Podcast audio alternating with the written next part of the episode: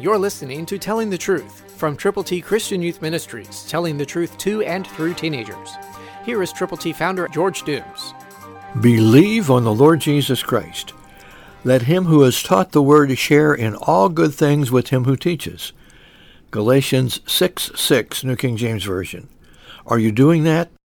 Are you letting your pastor know that you appreciate what he has shared from the Word of God with you?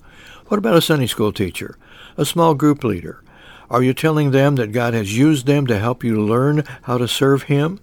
What about the people who are making this radio broadcast available to you? Have you thanked the Lord for them? Have you been honest and sincere, and have you shared in all good things? I hope you have. And if you haven't, you can. There is still time for you to do that. Saying thank you is a very, very important thing. And it's a tremendous blessing to the person who is endeavoring to share God's word with you and with others. So be sure to say thank you. Be sure that you share in every way that you can, your time, your talent, your treasure, in a wonderful way that God can lead you to be helpful to others. Pray a lot. Then go with the gospel and say thank you.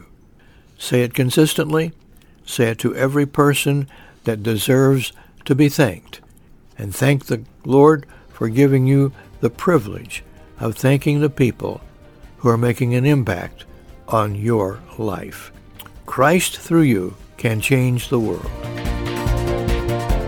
For your free copy of the Telling the Truth newsletter, call 812-867-2418, 812-867-2418, or write Triple T, 13,000 U.S. 41 North, Evansville, Indiana, 47725.